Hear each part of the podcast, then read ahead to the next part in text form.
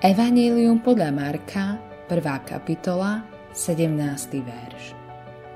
Ježiš im povedal, poďte za mnou a ja vás urobím rybármi ľudí.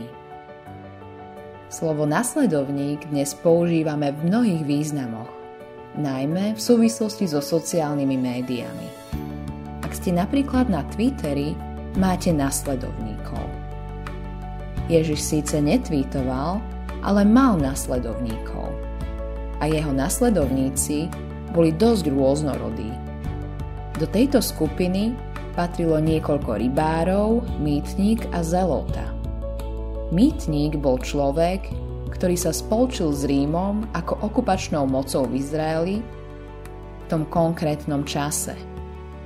Na druhej strane zelota bol človek oddaný násilnému zvrhnutiu Ríma. Medzi Ježišovými nasledovníkmi bol teda židovský vyberač daní Matúš, ktorý sa spolčil s Rímom a muž menom Šimon, ktorý bol zelotom oddaný násilnému zvrhnutiu Ríma.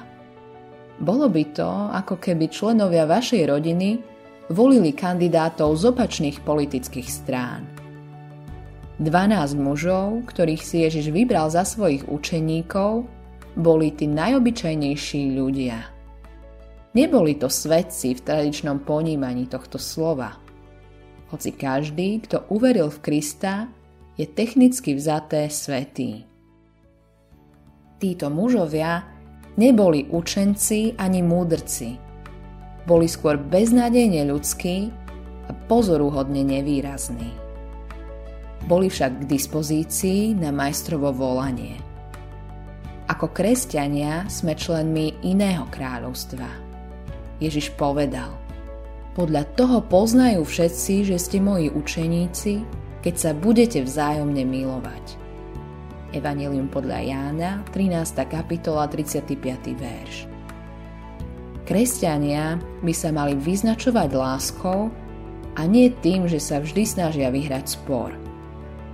Ak zistíš, že na ľudí kričíš že si vždy upetý, nahnevaný a používaš svoj účet na sociálnych sieťach na to, aby si naučal na tú či onú skupinu, niečo nie je v poriadku.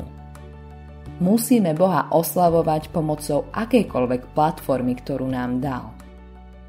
Ako nasledovníci Ježiša Krista sa musíme vyznačovať a identifikovať našou láskou k Bohu a k druhým ľuďom.